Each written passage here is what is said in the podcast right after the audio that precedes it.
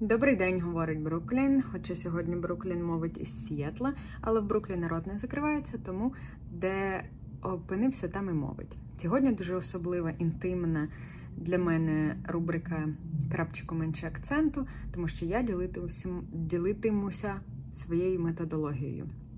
Як я це роблю? Дуже часто, якщо мені зустрічається слово, яке, у якому я сумніваюся, але яке я точно знаю, я хочу використовувати часто, наприклад, слово імперіалізм. імперіалізм. Тому що я дуже багато думаю і говорю про сраний русський імперіалізм. Тому я хочу, щоб англійською, бо я часто розмовляю англійською, вона звучала правильно. Я йду в Google, вибачте за цю технологію, вбиваю Imperialism Pronunciation і отримую таку підказку. Imperialism.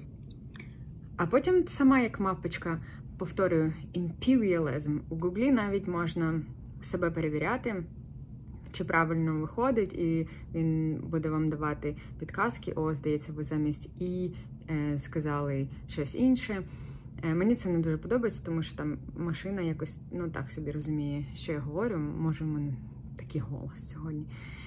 І для того, щоб я не звучала просто як мавпа, і це ходила навколо довкола всіх, займала imperialism, imperialism, я придумаю речення, в яке це слово лягає просто як, як маселко на хлібчик. Наприклад, Ukrainian culture is a middle finger to Russian imperialism. І потім хожу і повторюю всім. Хочеш почути? What is Ukrainian culture? So, Ukrainian culture is a middle finger to Russian imperialism. Так і тренуємось. Бо що кому болить, той про те і говорить.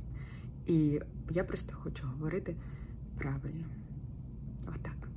Гарного вам дня, вечора, ночі.